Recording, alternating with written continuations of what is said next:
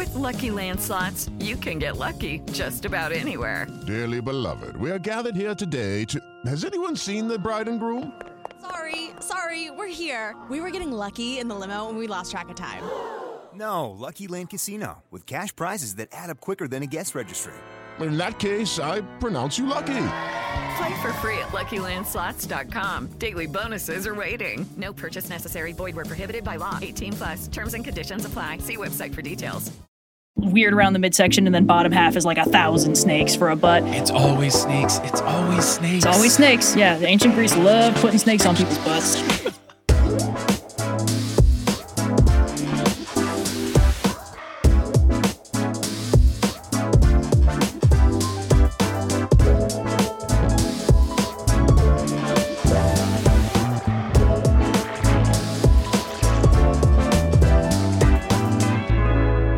Good? Thank you so much for tuning in to another episode of The Newest Olympian. My name is Mike Schubert. I'm the titular Newest Olympian. I'm a 30 year old man who never read the Percy Jackson books as a kid, but I'm reading them now for the first time as an adult because I'm on a quest to determine if this is a book series that we've all been sleeping on. I'm not on this quest alone, though. I am joined today by a very special guest. It is Red from Overly Sarcastic Productions, who you might know from YouTube. Red, how's it going? Hello, things are going pretty good. I'm excited to talk about this book series because they held a special place in my heart uh, when I was but a young teen. Then I sort of fell off the wagon, and now revisiting it again, I'm like, oh no, I was onto something with these. These were good. They're very good. I would love to get right into it. How did you come across the books? What was your story of becoming a fan of the series, etc.? Yeah, I wish I could remember the first place I ran into the books because I feel like it was either like a middle school book fair, like very late middle school, Mhm, or like mhm. early high school in the library or something like that. Because it was one of those things where I don't even remember how I got them because I clicked with them so hard. They were so fun.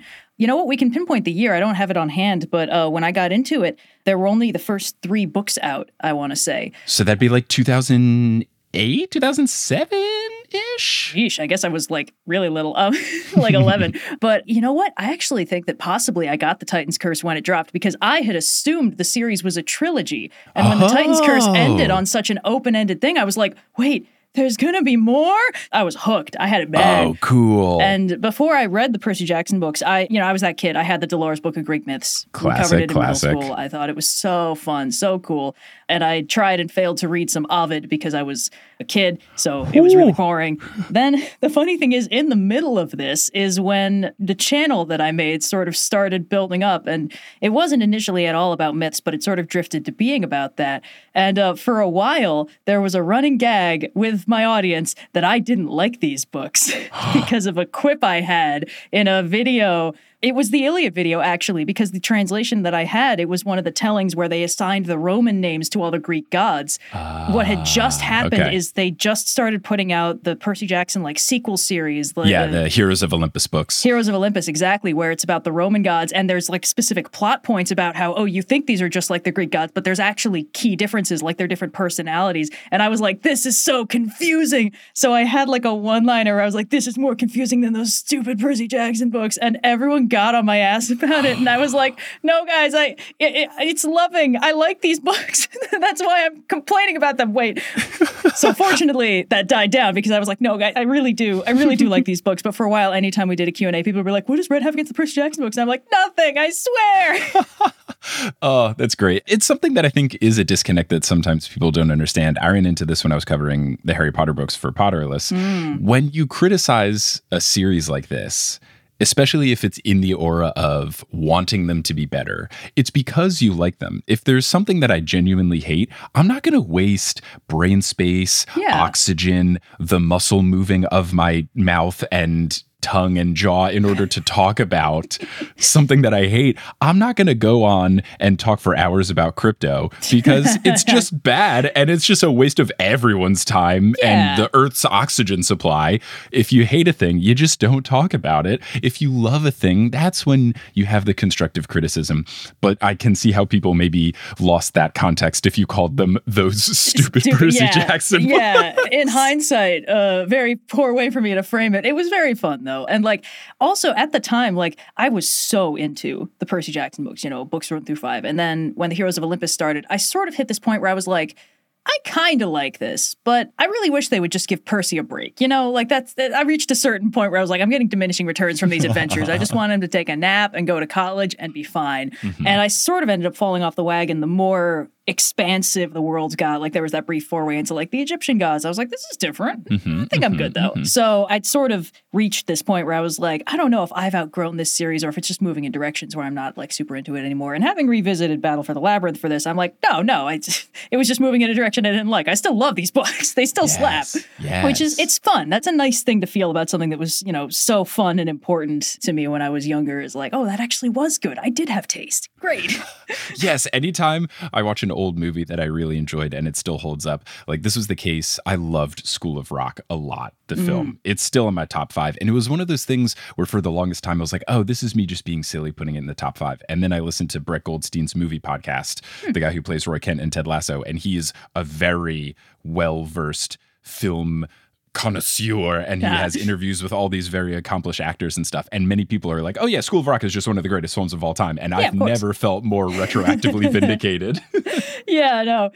It's always fun, especially like wh- when you hear it from someone who really knows what's up. You're like, oh, mm-hmm. yes, I'm right. Yes. Mm-hmm. So it's really really good it's so fun. so i'm very excited to talk about these chapters with you i'm excited to get some mythological insight as well because if anyone is unfamiliar with your channel and what you specifically do on your channel you are certainly more of the myth person for the red and blue dynamic of overly sarcastic productions so Yeah. we will have some myth stuff coming up which is important here because we've got a lot of interesting figures that I know nothing about because the closest I got to knowing anything about mythology is taking Latin in high school. So, hmm. other than that, I'm uh, an open book, ready to learn more. Though at the end of something, because I think we're going to get the rest of chapter seven and part of chapter eight, I unfortunately did know one thing, and it just makes that dream in chapter eight really sad. Yeah, that well, that's fun because one of the things that's very clear in these books is that Riordan sort of expects his readers and his characters to have a certain like base level pop culture understanding of various key events in Greek mythology. It's like, oh yeah, you know, the big gods, you know, Zeus, Poseidon, Hades, those other ones. And sometimes Percy will be like, hold on, wait, there was something about this. What was it? Heracles did something. It was something, but I don't remember what because I don't pay attention in class because I have ADHD. it's like, yeah, okay. And then like the thing with Riordan is he does a lot of deep pulls, but then he's very aware that they're deep pulls. So he always has the characters who are like, they don't really know what's up. Like Annabeth probably knows all this stuff, but like mm-hmm. Percy, why would he know? He's 12. Well, he's like 15 in this book, but he's 12, you know. Yeah. On some level, he's always 12. And uh, the funny thing is, of course, I read these books before I was this into mythology. Like I had the sort of, not like the base level stuff, but like the when you're a kid and you're a nerd about this stuff, you know the Icarus myth, you know the basic stuff about the Iliad, the Odyssey, you, you know some of the big ones.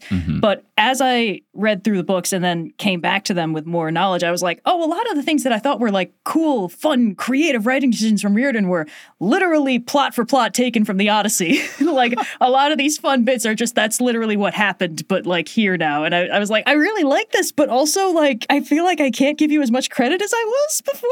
I don't know. some of that is is the case in what we're about to cover here because there's some fun remixing he does with some ideas, especially later. So we not, might, might not get to it, but mm-hmm. there was something in chapter eight where I was like, this is neat. There's like four different things that are coming together here. Well, let's get into it. Let's see how much we can cover. So, Let's where we go. last left our heroes, they had just come upon Briares. Am I even pronouncing that one right? Here's a good question off the start. Uh, I think that's about as close as I'd be getting anyway. Okay. Um, yeah. So they've just come upon Briares, who is looking quite sad in his cell. Percy gave him a sick burn of saying either the sky isn't as tall as it used to be or he's short. And that is where we pick up. So Tyson falls to his knees. He calls Briares by name and he asks for his help. Briares looks up with a long and sad face and deep brown, all brown, no pupil going on, just straight brown eyes. And Briares warns Tyson to run while he can, adding that he can't help them because he can't even help himself. So mm-hmm. he's seeming quite sad at this moment. Yeah. Super bummed. Did you discuss in the last episode what exactly Briares is? Nothing more than what the book tells you. So any other insight to him and all of his hundreds of arms. Well, that's basically, this is another case where what Riordan puts in the book is pretty much all we have. The Hecatoncheires, uh, the hundred handed ones, are the offspring of Uranus and Gaia. They helped Zeus and the Olympians in the plot of the Titanomachy, so they sided with the gods against their parents, the Titans. The Cyclopses are then imprisoned in Tartarus again because they're kind of jerks, but it kind of depends. And the Hecatoncheires are just kind of, they never appear again. They just aren't discussed. Briareus is like the Hecatoncheire that's like the better known one. The other two come up briefly, but Briareus, like in the Theogony, uh, he marries one of Poseidon's daughters as like a reward for helping the gods. Yeah.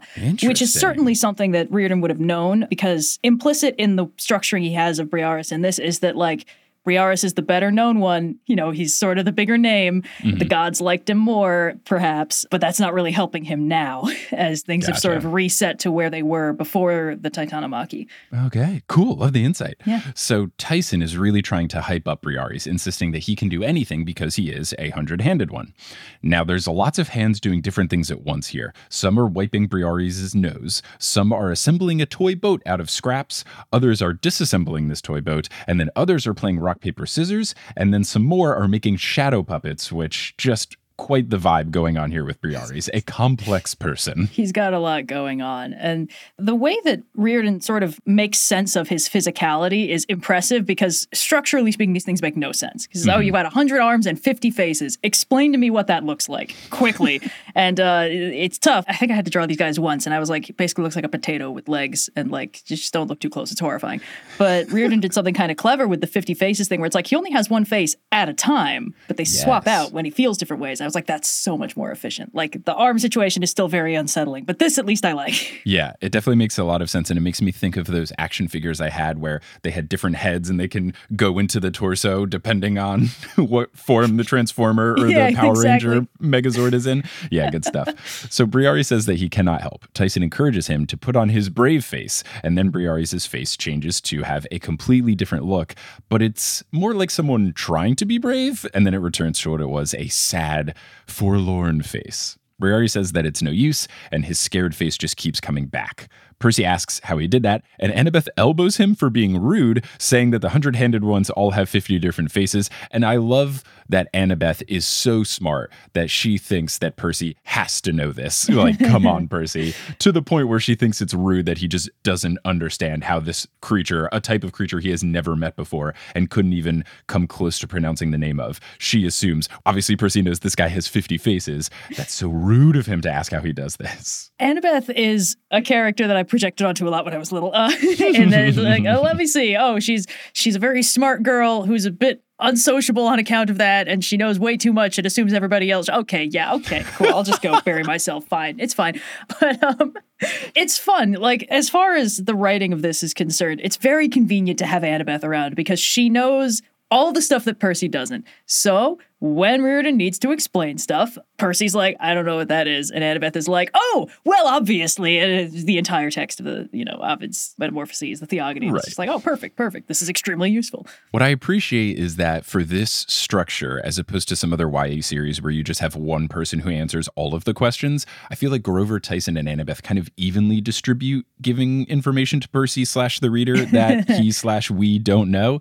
And it makes it feel more believable that Tyson is able to answer some stuff, Annabeth is able to answer some stuff, Grover is able to answer some stuff, as opposed to just the one friend who is a walking encyclopedia. I think it works quite well for the series. Yeah, I agree. I, I like that essentially it's subdivided. So Annabeth has done all the research because that's her deal, but then it's like Tyson has lived a lot of this and Grover's lived a different slice of this. So, you know, if it's nature involved or monstery, you can have Grover and Tyson weigh in. And if it's basically, oh, what heroic adventure are we calling back to today? You get Annabeth, which is great. It's smart. It makes all the characters feel a lot more fleshed out. And the fact that Annabeth doesn't just be like, well, as we know, he's a Hecatoncheires, he's a hundred-handed one with 50 faces. Instead, she mm-hmm. just elbows him because he's being rude and then later explains like, hey, don't do that. Right. Which again makes her feel like a real person. Just the writing's good. I like it. It is very good. Yeah, I think that's a skill of Rick's is that it feels believable as a person, the character, as opposed to just let me just information dump for the next three paragraphs. Like it comes across in a way that human beings would interact with each other. Yes. Allow me to explain you a thing. So Percy, with what is an attempt at a cool zinger, but kind of falls flat, must make it hard to get a yearbook picture in response to the 50 faces. And look, I love Percy's quips. They can't all be bangers. Not everyone is mm. going to land. And this one, I don't know if he stuck the landing. no, he didn't. But that's okay. They can't all be winners. Yeah. Tyson tells Briares that they can help him, and he asks for his autograph, which Briares asks if Tyson has 100 pens. Perfect. Perfect. Yeah.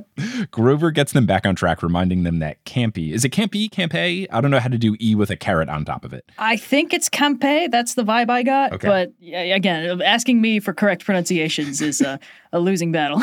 It's all good. I will go with Yeah. Campé. Someone can email me with a correct pronunciation, but I am not an ancient Greek. So Grover gets them on track by reminding them that Campé will eventually return.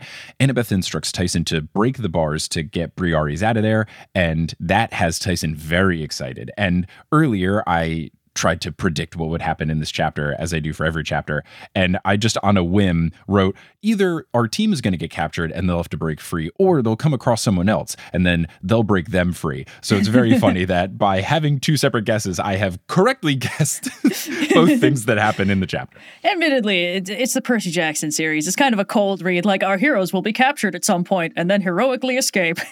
It's like, oh, is it Tuesday already? And usually, oh, did something good happen in this chapter or something bad is happening in this chapter? no, don't get comfy, kiddo. I feel like that would be a fun chart to do is just some sort of graph of do two chapters of good things ever happen back to back? And I'm pretty sure the answer is no. No, I'm not even sure you ever get a full chapter of good things happening.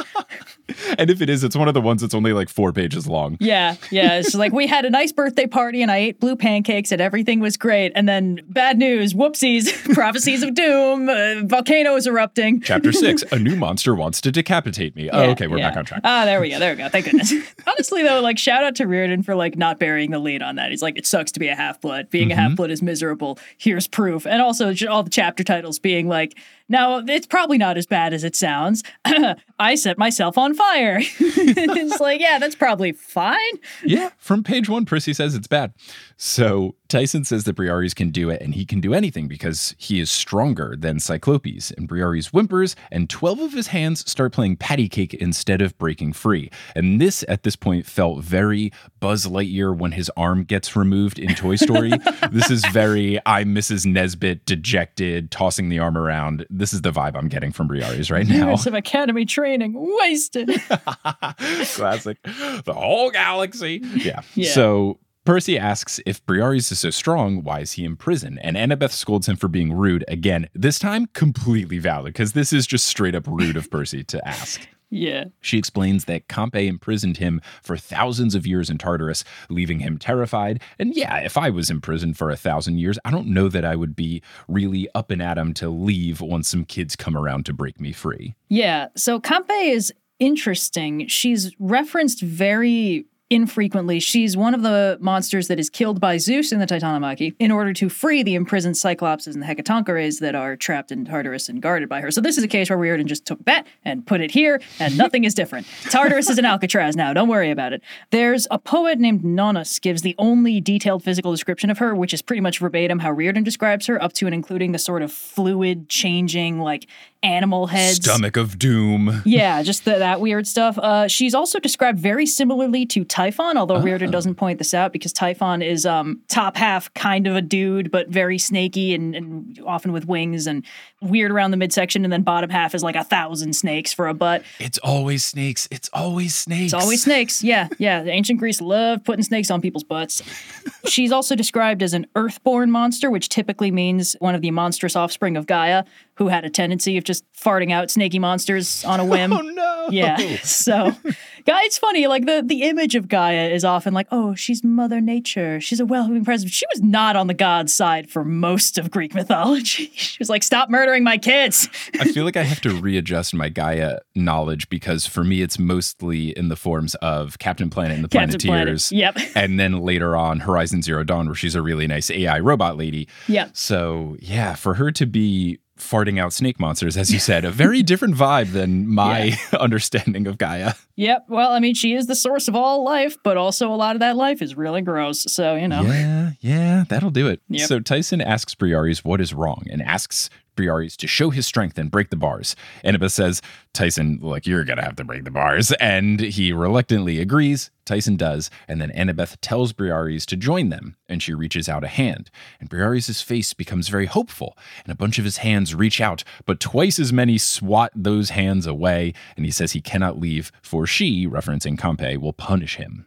Annabeth assures him that everything's going to be okay because he fought the Titans before and he won. She asks if he remembers that, and he says he remembers the war, but he also recalls that the Titans almost won and they've been getting stronger, according to Campe. So, not ideal. Percy tells him to listen to her, Annabeth, and calls for him to come with them, but Briares doesn't move. And Percy knows that Grover is right in that Campe's coming back pretty soon, but he also knows that if they just leave Briares behind, it'll absolutely crush Tyson. So what he does to speed along the process is what we all saw coming. He challenges Briares to a game of rock, paper, scissors. Oh yeah, classic. As like one you does. do. You know. That's that heroic ingenuity we've come to expect from Perseus Jackson. Of course, of course. It's always been in all of the stories of every Greek hero. This is how they do it. Yep. The stakes are that if Percy wins, Briares will join, and if Percy loses, Briares can stay, and then they go on to play. They throw, I'm assuming they do the only correct way of rock, paper, scissors, which is rock, paper, scissors, shoot. Shoot, of course. Any other way, I don't understand that. Narrator Percy says, quote, he came up with a whole avalanche of rocks, a classroom set of scissors, and enough paper to make a fleet of airplanes. And my thought here was, okay, the classroom thing makes sense for scissors. The airplanes make sense for the paper. Are avalanches not made out of snow? Are avalanches actually rock slides underneath snow and then snow comes with it? I realized I don't know that much about avalanches. No, avalanches are typically snow. I hadn't really thought of that because it's like I think the problem is if he'd said a rock slide of rocks, it's like, well, that's Yeah. redundant, Mr. Riordan. Right. Avalanche of rocks at least kind of feels right, but if you stop and think about it, you're like, uh, hold on. Me scusi. Yeah. Yeah, and I guess this is stop and think about it, the podcast. Oh, yeah, but true. I also did recently learn. I was just on vacation recently in New Zealand, and I learned that tree avalanches are a thing Ooh. because. In some places, we were in the Doubtful Sound, which is this big valley carved out of a glacier, and they have these big rock formations. And the only way that trees can grow on these rocks is that moss grows on the trees, and then that retains enough moisture where a tree can go and have roots. So you'll just have trees sticking out of the side of a cliff, basically. But then eventually, sometimes that moss will either give out or for whatever reason fall off the rock. And then you have an avalanche of trees, which is just the most down under thing I could hear possible. The one thing I can rely on trees to do is stand still most of the time. Not down here, different rules. Oh boy. So Percy throws a gun and says that that beats everything. And he uh. says he's learned this from Paul. And before I was kind of going back and forth of thinking maybe Paul Blofis is not a nice guy because I found it awfully suspicious that he was in charge of this school that had Kelly and Tammy being there and being prominent figures. And it feels like they would have to have the greatest method acting of all time for him to think that they are just cheerleaders the whole time. So that was a little suspicious. The fact that he has taught Percy that throwing a gun in rock, paper, scissors is legit makes me all in on Paul being a villain. I just can't see that being something you teach someone. It's not good. I don't like it. No one ever likes the, eh, I threw a gun, it beats everything. It's terrible. It's also not true because you could totally break a gun with a rock. If you had strong enough scissors, you could cut off, you know, at least like the trigger or like the hand. And then paper can also defeat guns if it's in the form of proper legislation. So I don't think a gun beats everything in rock, paper, scissors. You can also defeat a gun with paper uh, if it's in the form of a uh, Duel Monsters trading card, as we've all seen when Seto Kaiba uh, stops a gun from firing by putting a, a card in it and then punches out the guy for ruining the card with the hammer of the.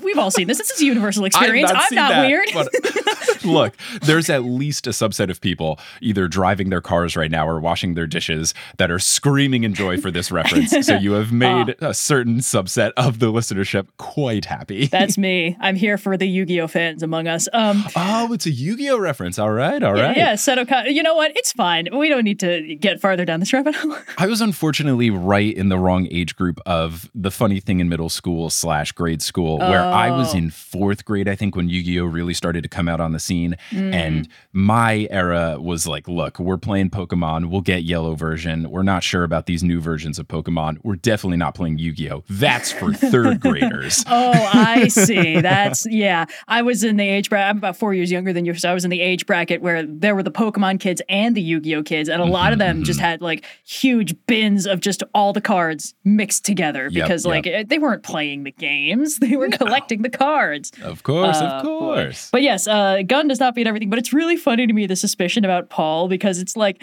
that really is just the mo of the Percy Jackson series. Like you're not allowed to have nice things. Oh, your potential future stepdad might actually be just an okay, normal dude. What's the catch? That's honestly like right now I'm suspicious of Paul. I'm suspicious of Juniper. And I was suspicious of Hera before the Hera reveal because she gave them food. And I was like, look, anytime someone gives them food or drink, it usually is bad. Can't be. Medusa, Circe. it like it's not a good idea. Never goes well. You can't trust ladies giving you snacks. Oh, I would be so bad in the Percy Jackson universe. I love snacks a lot. I would be so dead so quickly. It wouldn't be good. I'd be a dead guinea pig. It would. It wouldn't be. Or I guess a dead guinea pig statue. It'd be. but you would have been a well fed guinea pig statue. Mm-hmm. so would have been worth it. At least my obituary could say he died doing what he loved, accepting food from strangers. I mean, I figure like the fact that being a half blood is so deadly means that they gotta weed out a lot of the ones that just aren't gonna make it like early. you know, I'm happy to be a part of the weed out process. this is funny because when I first read these books, I was like, it makes perfect sense that the main character's 12 years old. And now looking at it, I'm like, hmm, none of this should be allowed. Yeah, yeah. That's always the thing with YA novels is trying to think of the major decisions that I had to make at age 12, which Mm-hmm. Were not hard ever, you know. I mean, at 12, it's like, yeah, I probably could have gotten mad enough to kill a Minotaur with my bare hands. And, you know, now mid 20s, I'm like, ah, maybe, but I shouldn't have had to kill a Minotaur with my bare hands. You know, like there's been some serious parental failings going on, which is, of course, like the overarching plot point is like the gods sire kids with superpowers and a big target on their backs, and their mortal parents can only do so much. Uh, good luck, kiddos. And then it's like, okay, of all the people here who could actually solve this problem, why are the only people who could do that not doing anything? because of the rules. So Brary says that it's not fair for Percy to throw a gun, which is correct. and Percy says that Campe won't play fair, so who cares? Rare L from Percy Jackson here. I care. Rules are important. You can't just yada yada over the structure of important games such as rock, paper, scissors. Where is your integrity, Percy Jackson? It's nice of you to be speaking what Annabeth is clearly thinking this entire scene. like, she's too smart to actually sabotage this clever plan, but she's so mad on the inside. hmm Right. You know, Percy is very much in it's not the journey, it's the destination. And Annabeth is upset, but she also understands eyes on the prize. It's like, the sanctity of rock, paper, scissors completely falls apart once you can just start making things up. but it's fine, it's fine. Everything's cool. So they're about to descend and return to the labyrinth entrance, but then Campe is at the bottom of the stairs snarling. So they 180, and Briares now gladly joins them, and he's flailing all of his arms while running, which is just a beautiful visual. They bust out into the prison yard and it's filled with tourists. San Francisco itself looks clear, but Mount Tam, which they can see in the distance, is very dark and stormy. And Annabeth notes that it looks even worse than it did when she was there. So, tough situation, especially because she was there not too long ago. It's cool that constant escalating stakes are just kind of the norm of this series. Is like, oh, the Titans are rising and the gods are useless and everything's getting worse. But also, I don't know if Annabeth likes me. it's rough being 15. We've all been there, kiddo. We have all been there. So Campe is approaching. Percy says that she's too big to fit through the doors. And then, of course, narrator Percy follows up this line with, Then the wall exploded, which. ah, the comedic timing that Rick employs with Percy versus narrator Percy contradicting himself is top notch stuff. Yeah, it's funny. One of the things I actually noticed the first time I reread The Lightning Thief is how often he does that, where it's like there'll be like a block of dialogue, and then like whenever there's a oh no, that's bad, it's always in its own separate line, like the a one paragraph, of one line line paragraph. breaks. Oh, Yeah. The line break usage is so good. It's, so very good. fun. I mean, I, I'm sure it's come up before, but um, the fact that this absolutely perfect screenplay got turned into the worst duo of movies ever made, I mean- adaptation wise, is like you had a gold mine and you paved it over and tried to turn it into a Walmart. Oh, that's great. I have not seen the films yet. I will after I read all the books. So it is approaching. But I have read the angry letters slash emails that Rick wrote Yes. to Chris Columbus, who is Yes. actively screwing it up. And now it makes so much sense because you're right. These books, often when I'm reading them, I can perfectly envision how it's supposed to look. Yeah. So for Rick to write these emails basically saying, You are ruining this, it's right on a silver platter for you why are you doing this? Yeah. It makes sense. You're totally right. I mean, there's a reason why I'm hopeful about the series they're going to be trying to do is like, you know, mm-hmm. if you just stick with the book, you're going to get something workable. It's like there's comic adaptations of these different books that I've read through and they're they're a mm-hmm. little hit or miss, but the ones that work the best are basically the ones that are like we're just going to treat the book like a storyboard and do what it says this looks like and it'll Yeah. be fine. It shouldn't be that hard. I'm glad Rick is involved in the show. It should Oh be yeah. good. Yeah. So narrator Percy describes the scene. Taurus screamed as Campe appeared from the dust and rubble, her wings spread out as wide as the yard. She was holding two swords, long bronze scimitars that glowed with a weird greenish aura, boiling wisps of vapor that smelled sour and hot even across the yard. Terrifying stuff. Intense stuff. Grover identifies this green aura as poison and he warns not to let it touch you. Percy guesses, uh, yeah, because it'll kill you. And Grover clarifies, well, you shrivel slowly to dust first, but yes, then you die, which is peak Grover. Oh, Grover. Tyson urges Briares to fight and grow to full size. Briares does nothing, and then Campe approaches. Percy considers taking out Riptide and going at her, but Annabeth says what he's thinking run. So they start running towards the wharf. Tourists are scared, and Percy wonders what they see through the mist. And that's what I was wondering this entire scene. I have no idea what they are seeing. Does it just look like there's an earthquake or something happening? That could be very on brand for San Francisco. Hmm. This is going high on my list of questions to ask Rick Riordan if I ever do get him on the pod. Yes, good idea. I think it's interesting. There's sort of this undercurrent that I don't think is ever specifically described that like the mist is pretty good at covering up like simple low level stuff, but the titans and the sort of primordial earthborn monsters that are showing up are like so old and so vast that the mist doesn't really know what to do with them. It's like trying to mm-hmm. cover it with the tarp and it's like, well, I can still kind of see that this Godzilla under that thing. And I just I like that because it's this really efficient storytelling hint of like look, this is beyond them on a very real metaphysical level. This is bigger and more powerful than anything they're capable of doing. And here's the biggest hint the magic fix everything blanket that keeps all the normies from knowing what's going on can't even figure out what to do with this. and uh, I also like that he doesn't explain, like, he doesn't have a tourist be like, oh my God, that animatronic dinosaur is running wild or something like that. Uh, Right, because right, it's right. like, it's the horror of the unknown. We don't know what they're seeing. It can't be worse than what's actually there, but it's probably still pretty bad. What I appreciate is that for the times when Rick does the can't really describe this situation, it at least makes sense for the character of Percy or the narrator of Percy. Whereas in other books that I've read, recently I was rereading Harry Potter for a Potterless live show that I did. I was rereading the first book. And in the part of the first book where they go up and they bring the dragon to the top of the lookout tower, Harry, as the pseudo narrator, kind of because it's not as direct, he basically says, How we got all the way up there and back, we had no idea. It's like you were there. You Yeah, definitely you knew it. At least in this story, this makes sense where Percy cannot see what the mortals are seeing. So his curiosity is valid. Sure, it's just a way for Rick not to have to describe something like you said, but it at least makes sense in the myth of how the story works. So I support it. Yeah. I really don't like when other things are. Oh, it's so horrible that it's indescribable. Like, okay, author. Yeah, all right, Lovecraft, cool. But the other thing that this cunningly does is make it very clear that, like, hey, you know, we're, we're underplaying it a little bit, but the entire world is at stake. Like, Mm-hmm. all the main characters are demigods, you know, they're always dealing with gods and monsters and stuff. So, like, they know they're up to this, but, like, if this goes wrong, like, the normal humans are going to be screwed over too. Like, I'm just saying. That's a really good point. That's something I didn't think about. But yeah, by leaving the labyrinth for a bit and having mortals be in danger, you realize, right, it's not just Camp Half Blood, it's not just the Olympians, it's the whole world, everyone included. Mm-hmm. The fact is, like, Percy Jackson as a franchise has this very interesting thing of like the main characters are all these like superpowered beings, but there's very little focus on like, and they must use these abilities to protect humanity because it says like they're 12, they must use these abilities to stay alive, which is good. But having these little moments of heroism is, is fun. And this kind of ties into, I don't want to derail too far, but like one of the things that I actually quite liked about the Heroes of Olympus series is that the narrator POV character is not Percy. And that part I wasn't a huge fan of because being inside Percy's head is so fun. But this did mean that we got to see other people's perspectives on Percy. And from everyone else's perspective, Percy is the coolest person alive. Oh, He's so so powerful. He's got a sword. He's incredibly strong. He's done all these legendary godlike things. But of course, whenever we're inside Percy's head, he's just panicking nonstop and like What the ADHD is going on overdrive. So he's like, oh God, everything's terrifying. Ooh, a hot dog stand. Okay, focus. But like everyone else is like, that's Perseus Jackson, the coolest, handsomest demigod that ever lived. and it's like, yeah, that's my boy. And I'm really proud. And that's like the one thing I really liked about Heroes of Olympus is just that little bit of like, yeah, he is really cool, actually. Oh, that's awesome. Yeah. I'm excited to get to those books.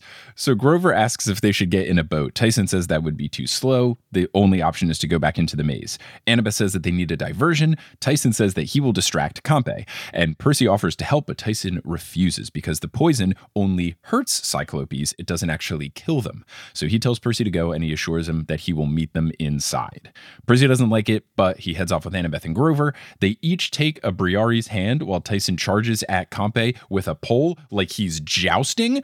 Tyson has already been one of my favorite characters, and he just continues to become cooler and cooler with each successive sentence written about him.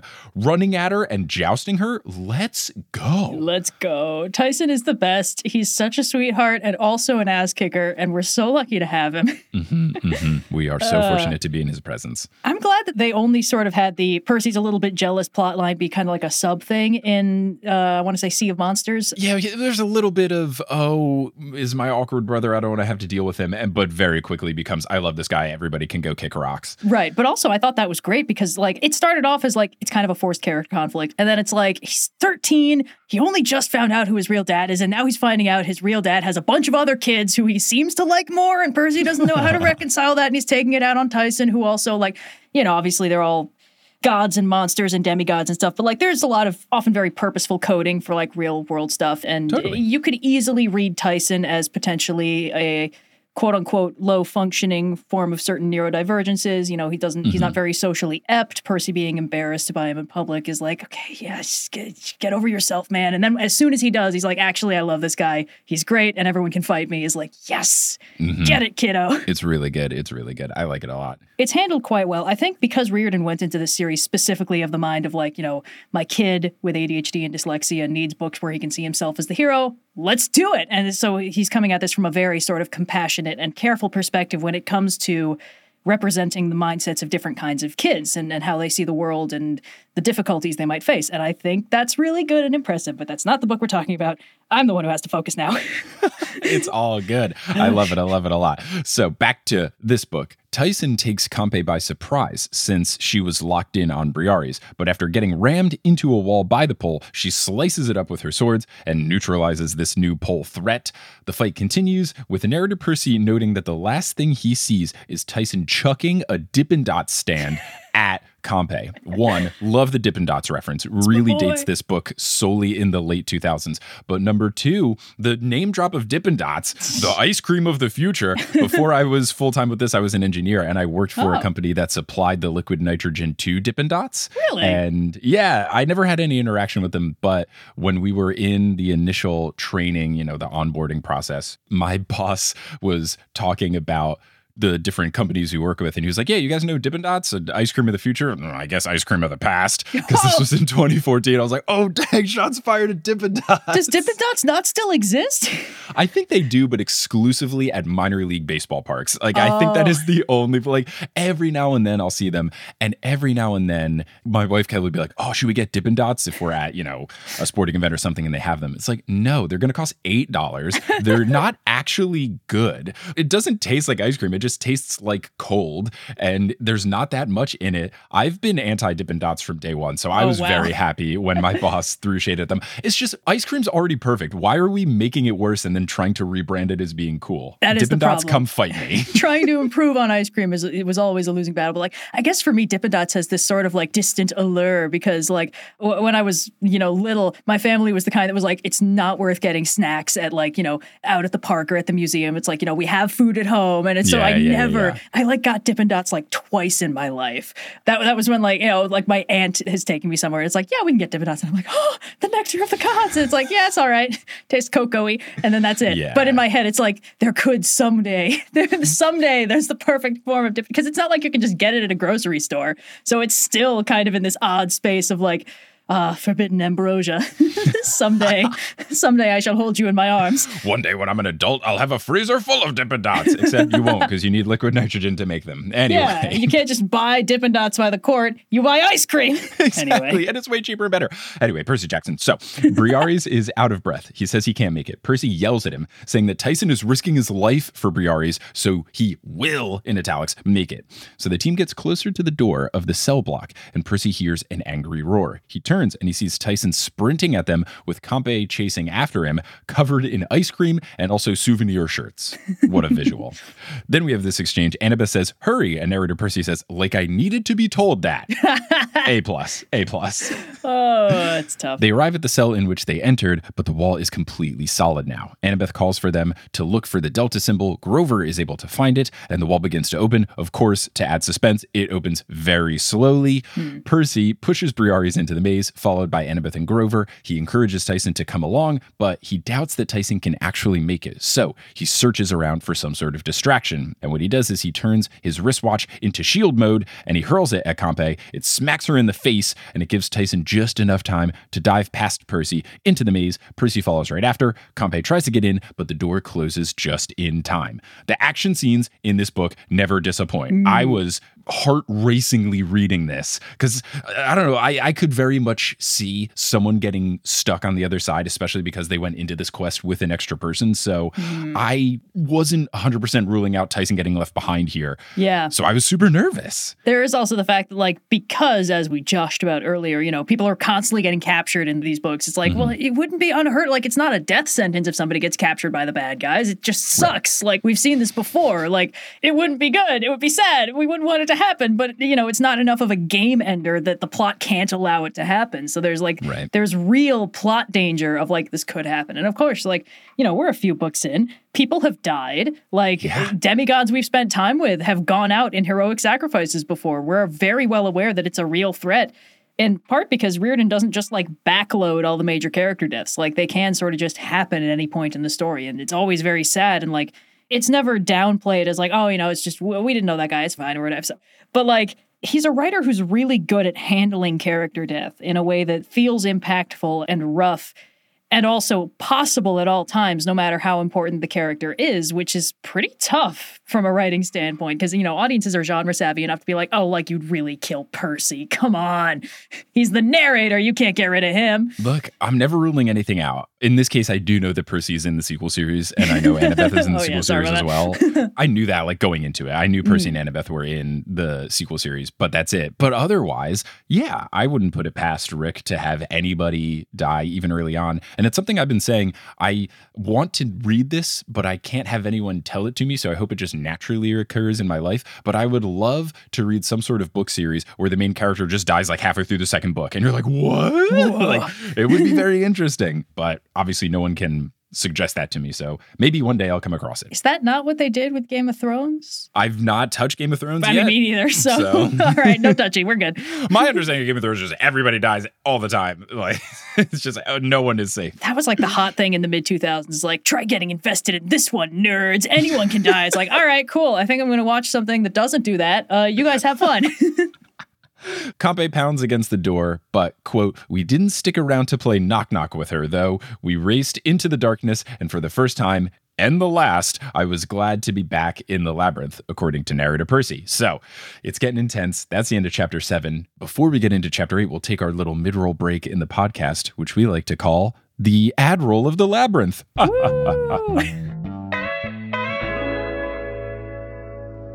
Hello and welcome to the Ad Roll of the Labyrinth New York City edition. After months of not New York City editions, we're back, and I'm here with some fun announcements for the show. First, this coming Saturday, January 28th, Stephen Para and I are doing another Hades the Video Game stream for patrons. If you join the Patreon at thenewestolympian.com slash Patreon at any tier, you can watch this stream where Stephen and I are going to be playing for like three hours or so, and I'm going to see if I can beat the game. Last time I came frustratingly close to beating the game, and I'm going to try to do it again. But we'll just see as much Hades as we can get in. Johnny might come through as well, so bunch of fun stuff happening. It'll be silly, it'll be goofy. This Saturday, January 28th at 4 p.m. Eastern Time, we will be doing the stream. You will get access to a replay if you are on the Patreon. So if that time doesn't work out for your time zone, don't worry about it. You can watch a full replay. And again, any tier of the Patreon gets access to this. And if you join the Patreon, you'll get access to a whole bunch of other stuff: bonus episodes, director's commentary, live streams that we do every month, Q and A stuff. Lots of fun stuff there at the newestolympian.com slash Patreon. Speaking of fun stuff, I've been talking about the San Diego show. I've been talking about the San Francisco show. I've been talking about the potential LA show, which I'm now happy to say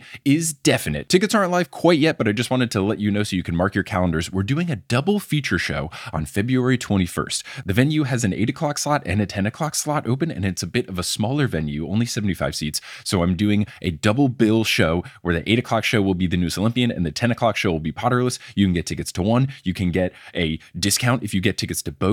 So tickets to that will eventually be live at thenewestolympian.com slash live, potentially by the time you're listening to this, so you can check it out. The best way to know if they're live, follow us on social media at Newest Olympian on Twitter or Instagram. Once those tickets are live, I will post about it. But for sure, the San Diego show on the 20th of February and the San Francisco show on the 23rd of February are in the position where you can get tickets. People have already been getting tickets. I'm really excited for those shows, and those are live at thenewestolympian.com slash live. Also, I mentioned the Patreon earlier. I want to give a shout out to the folks who have most recently joined our team over at thenewestolympian.com slash Patreon. So shout out to newest God tier patrons, Carlos, Emmy Miranda, Sebastian Sawyer, and Owen Warts. Shout out to newest demigod tier patrons, Julia Noski and Archer Ma. And a happy birthday shout out to Rachel Barlow. Also, in the spirit of name corrections, I want to do a word correction for last episode. The correct pronunciation of a word I was trying to say, and I hope I'm saying it right this time based on their instructions, is Maori. I think I was saying like Maori, and that's not right. So, apologies for when I was referring to New Zealand, not saying Maori, and hopefully I'm saying it more correct now. Let me know if, if I'm not. Also, from a scheduling perspective, we will be taking off next Monday because January is a five Monday month. But don't worry because there will be lots of content that week. There will be an episode of Potterless coming out, and there will also be a new episode of Meddling Adults. What's Meddling Adults, you ask? Well, I am happy to tell you about it because if you're all caught up on the Newest Olympian and you are looking for a new podcast to get into, there is no better time than to start listening to one of my other shows that I make called Meddling Adults because season 4A is about to premiere on the first Wednesday in February. That's February 1st. Meddling Adults is a podcast game show for charity where I serve as the host and guests compete to solve children's mysteries for charity, whether that's Scooby Doo or Encyclopedia Brown or some new mysteries we're introducing into season four.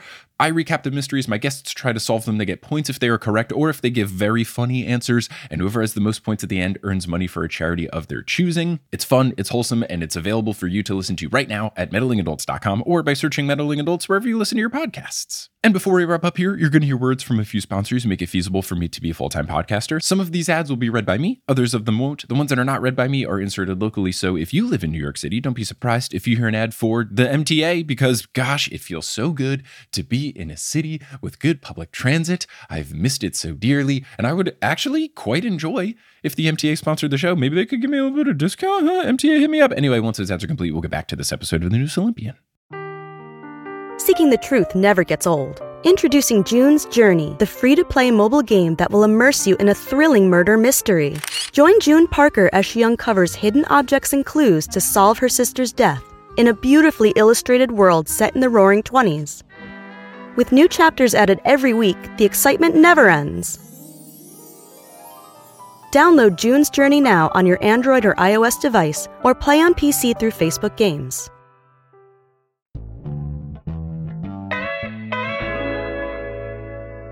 And we're back, and we're here to discuss as much of chapter 8 as we can get to before we hit about an hour ish of recording. So let's go! Let's go! This chapter is called We Visit the Demon Dude Ranch. And of course, I'm trying to guess what happens here. My guess is that they will go to this titular Demon Dude Ranch. I would guess that it is a place where they have monsters, but they're not necessarily fighting them, just because ranch gives me the sense of they are somehow contained. And it made me think back to the boxes from earlier, which we haven't been confirmed, but I'm guessing contained the giant scorpions.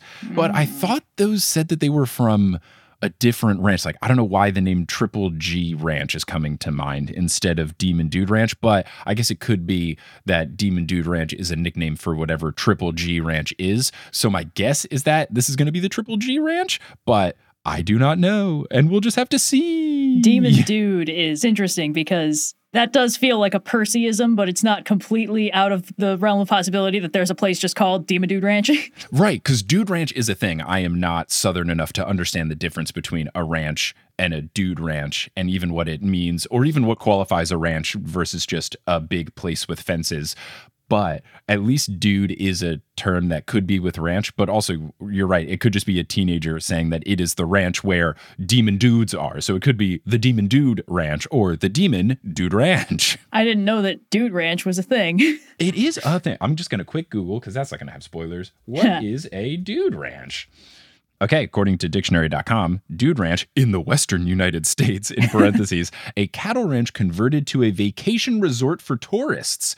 Oh, it's also known as a guest ranch. I did not know that at all. So That's I guess you start as a ranch, and then if you get gentrified, you become a dude ranch. it's like a Pokemon evolution.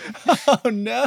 Yeah, what what is the stone that gentrifies you? Is it like uh, uh, a, a like it's money. Oh no! Fat stacks of cash. Uh, Slap that on your EV and they turn into something completely insufferable. Oh, it could be like a credit card, and you do the hmm. tap to pay. Or you swipe. Oh boy. Oh, let's get on to more fun things, such as Percy Jackson and the Olympians. So, chapter eight begins. The team is now in a room that is just a big pit with a bunch of waterfalls, and they stop. Briares says that the pit goes straight to Tartarus, and it would be best if he just jumped down and saved the group the trouble. And at this point, I get it. He's been through a lot and he's sad, but. I'm kind of tired of him. Yeah. And if he doesn't come through and save someone's life, I will be furious because he's just being such a Debbie Downer. And he's already been encouraged by basically everyone on the team. They're really trying to hype him up. It's like, come on, guy. Let's go. Let's do hmm. this. But I get it. He's been through literally thousands of years of trauma. So it's going to take more than just a couple of quick pep talks. But still, I was a little, you know, he's dragging down the team a little bit. It's like the gang can't keep babysitting this guy. Like if he's not going to pull his weight, cut him loose. Yep, and uh, it's not going to be very long before that happens. So Annabeth tries to cheer him up. She says that he can come to Camp Half Blood with them to help them fight the evil, since he has the most Titan fighting experience out of anyone. And Briares says that he has nothing to offer. And Tyson asks, "What about your brothers?" Briares says, "They are no more." "Quote: They faded." Tyson is then brought to tears, and Percy, ever looking for clarification with weird turns of phrase, asks, What do you mean they faded? with they faded in italics. Percy thought that they would be immortal like the gods. Grover says that even immortality has its limits, which makes me think that it should have a new name, and that sometimes monsters get forgotten and they lose their will to stay immortal, which made me think of the iconic line from The Sandlot heroes get remembered, legends never die. Oh yeah, yeah, of course.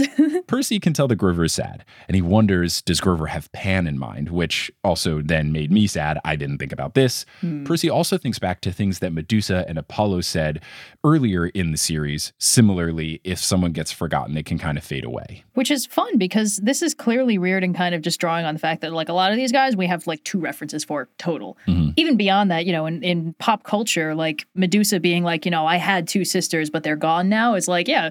Medusa was the one that everybody knows about. You know, her two sisters people forget, even though her two sisters were the ones that were supposedly immortal, I believe. She was the only oh. one that was the thing is the the Gorgons are in a weird space where it's like there was a telling like this and then they, they messed with it and there was something else and Ovid had like a political agenda and added stuff that nobody else had and all that jazz. Oh. Yeah, the idea that Medusa was a f- human woman that was transformed by a curse from the gods seems to have been an Ovid original. Earlier it was oh. just they were three immortal monster sisters and Also, in some vase painting versions, it looks maybe more like instead of having snakes for hair, they just had like weird jug head things. It's a weird, weird setup. Oh, that would make sense of why Dusa in Hades the video game looks the way she does. Yeah, yeah, a little bit. Uh, honestly, the the people who make the Hades video games is like you guys know stuff that I've never even heard of. It's terrifying. but uh, I like that Riordan's approach towards uh, the gods and mythology is like you know they sort of do the same things they did in the old myths, but there's a twist of how much they're believed in and how much they're known. So, like Chiron, the immortal teacher, like everybody knows Chiron. You know, he keeps showing up. It's fine. You know, the Hecatoncheires, it's like, yeah, the other two had names, but, you know, who cared about them? It was all Briareus. Even the gods liked Briareus more than the other two. Like, and he's barely remembered. You know, if if you, all you do is in the Titanomachy, you're not going to be in the main corpus of Greek mythology. So I kind of like this approach of like, look, if a monster is so old that nobody remembers it, it's not going to exist anymore. like, mm-hmm. it's just going to go away. It's it's cleanup. It's efficient. It's recycling. Yeah. Oh yeah. Oh, and we're back to Captain Planet. Huzzah! Yeah. We've done it full circle. Narrator Percy says, "I never thought about it too much, but now looking at Briares, I realized how terrible it would be to be so old thousands and thousands of years old and totally alone. And I feel like the Percy Jackson series is a great case against anyone ever wanting immortality. It mm-hmm, sounds mm-hmm. miserable. I don't want it. I don't wish it upon anyone. Yeah, even the gods don't seem too happy with it. No. Just like, oh, we're miserable and we can't do anything fun except meddle with our kids' lives. Boo hoo. It's a mess. Briares says that he must go. Tyson says they need his help. Briares says he cannot help. Tyson says that he is strong. Briares says not anymore. So Percy grabs one of his arms and takes him aside. He basically goes, Look, we need you. Tyson has risked his life for you. And then he tells him everything that's going on with the Kronos and Luke of it all, hoping that that will inspire him to want to stay and fight. But Briares shakes his head and says he cannot help, for he does not have a finger gun in this game. And then he makes a hundred finger guns, which is pretty funny. Yeah. And then narrator Percy tries to give him a little bit of tough love reverse psychology by saying, maybe it's not about what the mortals believe. Maybe it's because you, in italics, give up on yourself. Oh, really trying to neg him into staying. Briares' face morphs into shame, and he dejectedly walks down the corridor until he is gone which makes me think, okay, he's going to come back at a very dramatic moment at full size. this is fine. Now we don't have to deal with him moping about, and he can come back with his hundred arms being quite larger, and he, you know, does a hundred fist punch on some evil monster that they come across later in the series. Yeah, it's, it's a pretty soft read, but it's like, oh, this character with limitless potential that we've seen absolutely none of just doesn't believe in himself hard enough, so he leaves. He walks out of the plot, and it's like, all right, so now the writer has that in the back pocket for whenever he wants a heroic rescue to show up. And that's fun. One thing I like about the Percy Jackson series is that there are always so many Chekhov's guns in play that you can never actually guess what's going to be exactly. the thing that solves it. so you can never actually guess which one is going to go off when. It's really interesting. Riordan does a lot of stuff to sort of break up the sort of tropey monotony that could very easily afflict a story this dependent on old patterns of storytelling. I mean, for crying mm-hmm. out loud, a lot of these things are just taken word for word almost from, you know, Pseudo-Apollodorus and, and the Theogony and Ovid's Metamorphoses and stuff like that. And it's just like the fact that you can still remix this and keep me guessing is really impressive and just like a technical level. Mm-hmm. It's good stuff. It's truly yeah. good stuff. I feel like if I was reading these books and I wanted to do a really solid job of guessing what was going to happen, I should have a whiteboard or a cork board with all the, string, the things yeah. that have been unresolved so that I can keep looking up and be like, oh, right. Which is also interesting because like the all these books start with a prophecy that tells you exactly what's going to happen in them. and we're ah, still uh, but it just guessing. is rhyming and cute and cryptic and blah.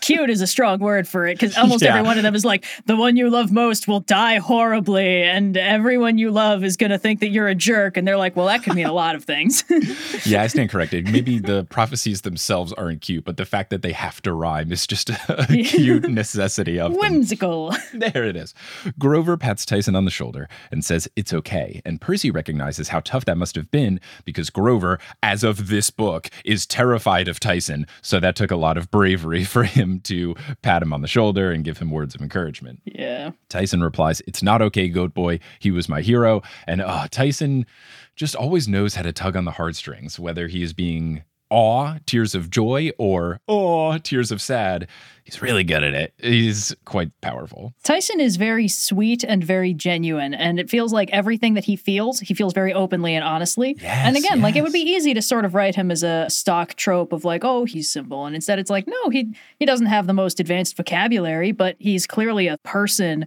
who feels very strongly about a lot of stuff, and it's it's not even like, oh, we have to protect Tyson. It's like Tyson can mostly protect himself. Tyson can fist fight a mm-hmm. truck and win, but like you know, emotionally, he's just a big old softy, and we we want to mm-hmm. protect him from the hard things in life that he can't just punch. Right, right. I really like Tyson. I think he's a good complex character where you can take what he could represent in a lot of different ways. And i think that that's nice is i think you could see yourself in tyson for many different angles. So hmm. it's really nice. Yeah. so narrator percy says i wanted to make him feel better but i wasn't sure what to say. And that is the most on brand thing that i could relate to ever. This is me every time someone has some sort of problem it's like i know that things are bad now and you are sad. I want to say the right thing but i do not know what to say would you like a hug I acknowledge that you're feeling bad. This makes me feel bad.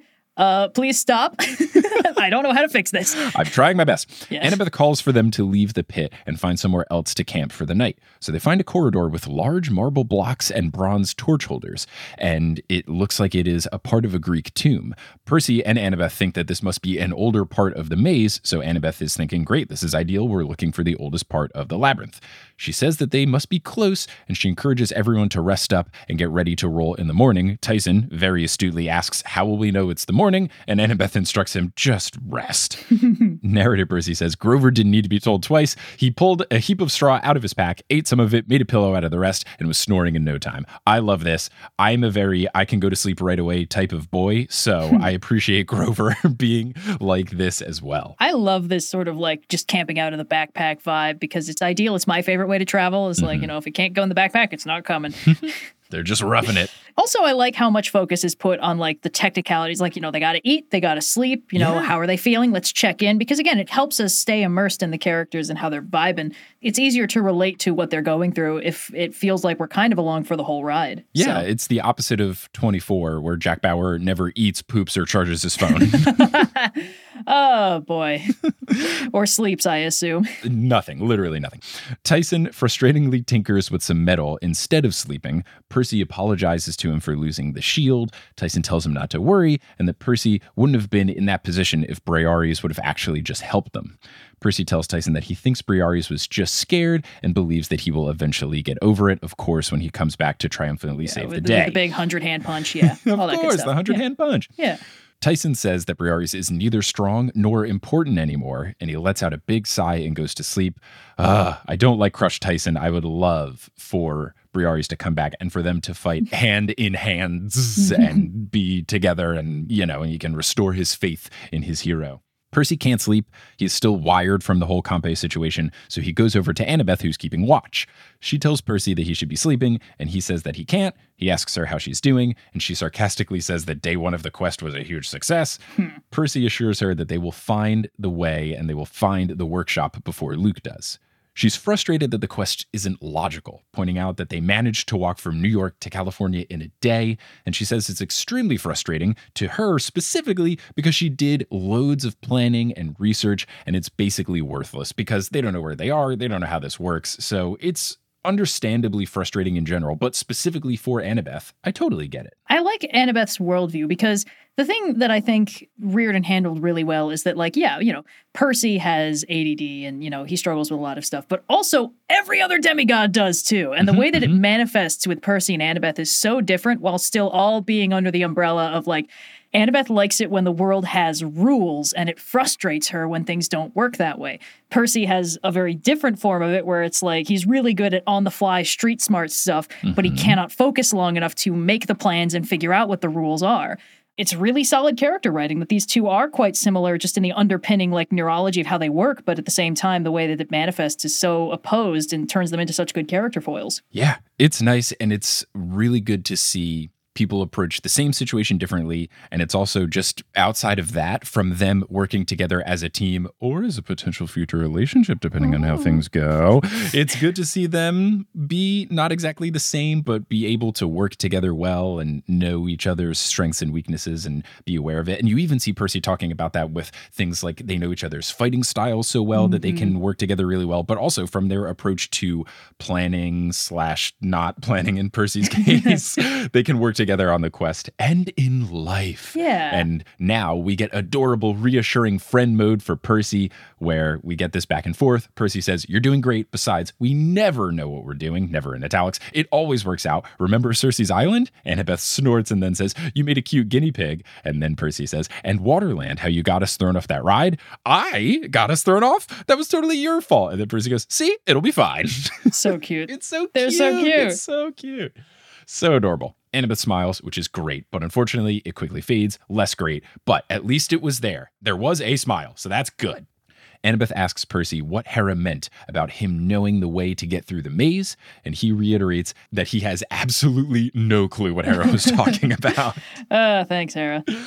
Now, here's an interesting thing that happens. Annabeth checks, basically saying, uh, you know, you would tell me if you knew, right? And he says, maybe. And I was thinking, maybe. And Annabeth goes, maybe what? And then he says that he will tell her if she tells him the final line of the prophecy. And at first, I thought this was him being nefarious with the whole, you know, you tell me, I'll tell you Sneaky, kind of thing. Scratch my back, I'll scratch yours. But maybe it is him genuinely thinking the last line of the prophecy might help me understand what Hera was alluding to. Also, it could be a little bit of both. Yeah, also, I mean, he could just be being a bit of a little, you know, bit of a little A jerk. little cheeky. yeah, a little cheeky, a little teasing. I think the thing is like he genuinely doesn't know, but it's like, well, if Harris says I know, then I probably do know. I just don't know I know. So I'd tell you maybe, depending on what it is. like, I don't know. I don't know. if I knew, we'd be having a different conversation. Exactly. Annabeth Yeah. says that she won't tell him here because it's in the dark, which I don't know why that is a factor, but I'm intrigued to see what this last line becomes. I think the vibe is just that she's creeped out and doesn't want to think about it. And, you know, Valid. not here, not in the dark is like, yeah, I wouldn't want to have this conversation too. I got it. I got it. Percy tries to press about the choice that Hera alluded to earlier with Janus and all that, but Annabeth stops him, saying that she's just too stressed to talk about it right now, which unfortunately reaffirms my suspicions of is she going to have to choose between someone's life? Because that's not fun, and that wouldn't be great. So they sit in the darkness for a bit, and that causes Percy to think about Nico, which then allows him to have a eureka moment where Percy realizes that Nico is in the labyrinth, which I found very intriguing. yeah. Percy explains that makes sense as to why Nico disappeared from camp. He must have found an entrance to the labyrinth. And it does make perfect sense, so much so that I'm upset that I didn't think about this first. Hats off to Percy. He believes that Nico has found a path all the way down to the underworld because the first Iris message collect call came from seemingly the underworld. But then Percy thinks that Nico has made his way back up into the maze because he's looking for Percy. This is the second time Percy has said this, and it feels a little bit Percy centric of him to be like, oh, well, clearly Nico must be after me. Where I don't know if that's it. He could have a Percy revenge arc, but I also could very much see a world in which Nico is in the maze for a completely different reason. We've heard the ghost talk about the maze similarly to the whole Clarisse getting through the maze and leveling up. So maybe that is mm-hmm. what it is because they said if he gets through it, then he might have the power to bring her back. So I think that could be it as opposed to just going to hunt Percy Jackson. But Percy's being a little bit main charactery to be like, clearly I'm the main character of everyone's story. I will say, I think it actually makes sense for Percy to have this sort of blind spot for what else Nico could be doing because Percy clearly feels responsible for the death of hmm. Bianca. So it's like whether or not, yeah, I mean, the thing is like Nico blames Percy, Percy also blames Percy. So it makes sense for Percy to be like, if I was in Nico's shoes, I'd want me dead too. Like, I get it. I totally get it. But the thing is like, he, he's not necessarily processing that maybe Nico has like a, a different perspective or a bigger picture thing or like cares less about revenge and more about something else. You know, it, mm-hmm. it's hard to say. And the last time he saw Nico, Nico was not in a good place. So, you know, Right. And it could very much be a situation where Nico's main goal is to get the power so that he can bring Bianca back. However, he wouldn't be opposed to killing Percy Jackson along the way. It Yeah, would be a nice like- little side quest. twist my arm, why don't you? Oh gosh, vengeance? Yeah, I mean, if you insist. Oh, I guess so. So Annabeth says that she hopes Percy's wrong, and then she starts to say, But if you're right, but then she sort of mm. trails off while staring at the flashlight shining against the wall. Because, of course, this is only chapter eight. We can't have a big plot reveal yet. We're not past the halfway point. Yeah. Percy notes that she looks tired, so he offers to take the first watch so that she can go to sleep. And Annabeth looks like she's going to protest, but then she accepts Percy's offer and goes to sleep. And when it becomes Percy's turn to go to sleep instead of staying awake and keeping watch, of course, he has a dream, and that is where we will end this episode of The Newest Olympian. Before we get into the very not fun dream that I'm sad I know the Greek story behind. But Oh man, this is such a fun thing. Uh, honestly, whatever guest you have when you talk about the rest of his dreams about this guy and uh, the situation, uh, I hope they have fun because I found some really fun stuff about the mythology behind it, but I don't want to spoil. If you have stuff already written down, feel free to send me an email with it, and then we can do Red is not here this time, but That's fun. Yeah, I like that idea. and then we can make sure those things get touched on. I gotta say, just plot wise, I love that it's just like, hey, demigod dreams can be almost anything. It's like, are you having visions of the past? Are you getting talked to by a god? Are you actually having just a regular dream? Who knows? yep. Who's to say? Anything is on the table. Well, this was super fun. Red, thank you so much for joining. This was a blast to have you on. We'll have to have you back on in the future, maybe specifically for the Heroes of Olympus, so you can, you know, hmm. clarify your stance for the people and, and all of that. Finally solve this thousand year blood war. But if people want to find you elsewhere on the internet, anywhere that you're making content, where can the folks find you? Right. Well, obviously, the, the main thing is the YouTube channel, Overly Sarcastic Productions. If you look that up, you'll find our stuff. I am one half of the channel. My other half, uh, the channel Blue, does uh, history videos and stuff like that. But sometimes we sort of, he'll do a video about like a Greek writer, and I'll do a video about something that Greek writer did, which is a lot of fun. We also have a Twitter for now uh, at OSP YouTube, where uh, mostly it's just me posting fun things. And sometimes I do bad movie nights where I live tweet along with it. I should do more of those now, actually. Hey, you could do the Percy Jackson movies from my Oh, understanding. I, have already done both of those as live tweets, and I don't want to revisit them. They're so bad. But uh, yeah, that's the main thing. I also I. I have a webcomic I do on the side. Uh, it's not related to the channel. It's just fun, uh, which is at Comic Aurora. If you look that up, you'll find it. It's fine. Anyway, um, that's the main stuff. That's basically it. So Great. Well, I hope folks check those out. Thank you again so much for coming on. We'll have you back in the future. But until we see what's going on with Percy here in the tunnel, in the labyrinth, and also in this dream we're about to see, until we see what's going on, I'll Percy you later. oh boy, it's a good one. It's a good one. And that's a good one. All right. Thank you so much for listening to this episode of The Newest Olympian. This podcast is created, hosted, and produced by me, Mike Schubert. I also run the social media and the website. Our editor is Sherry Guo. The music is by Bettina Campomanes and Brandon Grugle, and the art is by Jessica E. Boyd. If you love the show, you're all caught up on the show, and you just can't get enough, you should check out our Patreon, where you can get access to loads of bonus content, bonus episodes, bloopers, director's commentary, monthly Q&A live streams, all sorts of good stuff lives at thenewestolympian.com slash Patreon. And if you want to rep the show, you can get some merch at thenewestolympian.com slash merch. If you want to be part of a larger community, you can join the Patreon, get access to our Discord, but you can also check us out on social media. We're at Newest Olympian on Twitter, Instagram, and Facebook. We have a subreddit, reddit.com slash r slash the Newest Olympian. We even have a TikTok account that Sherry runs. It's at Newest Olympian. Lots of good stuff on social media. This show wouldn't be possible without our patrons, and I want to give a shout out to our Ultra God tier patrons Lotta Bartova, Kelsey Gillespie, The Damn Steam Nuggets, Vicky Garcia, Ellie Hoskovchova, Veronica Bartova, Haley Hastings, Robin Garcia, Frida Vikstrom, Megan Moon, Olivia Y, Craig McRoberts, Taylor Payne, Giselle Salvador, Peter Johnson, The Twin, Sabrina Balsiger, Bony Pony, Heather McMillan, Casey Williams, Polly Burge, Nikki Harris, Tatiana Schmidt, Sandra Rose, Bridget Lowry, Josh Sayer, Josh Wilkie, Abby Ryan, Wise Girl, Ashton Gabrielson, Marco Redhouse, Falcon, Joey James, Christopher William Boucher, Caden Max, Sam Sam Reeby, Carly Allen, Riley Kiedis, Mary Kelly, Audra, McKenzie, Mrs. O'Leary, Aaron Wood,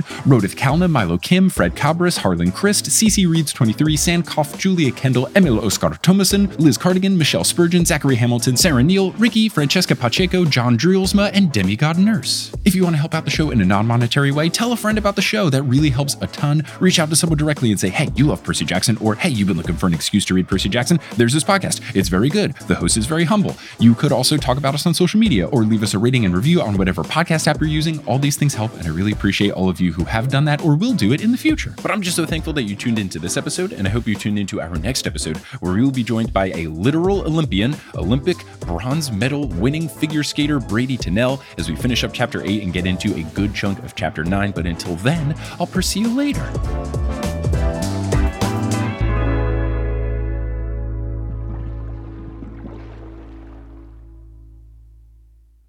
Hey everyone, how's it going? It's me, ASMR Mac. So for this ASMR Mac segment, I am going to search through the voice memos on my phone and see if I've got something else from the Australia and New Zealand vault. I believe that I do. I'm not sure what's left, but I've got something. So here it is.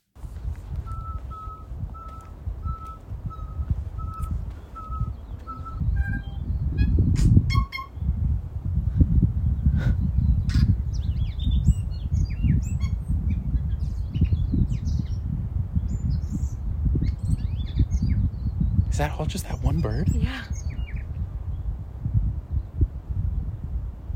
Wow. Thank you for listening. Ohio, ready for some quick mental health facts? Let's go. Nearly 2 million Ohioans live with a mental health condition. In the U.S., more than 50% of people will be diagnosed with a mental illness in their lifetime.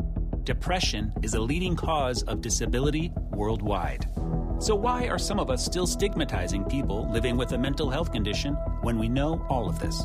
Let's listen to the facts and beat the stigma. Ohio, challenge what you know about mental health at beatthestigma.org.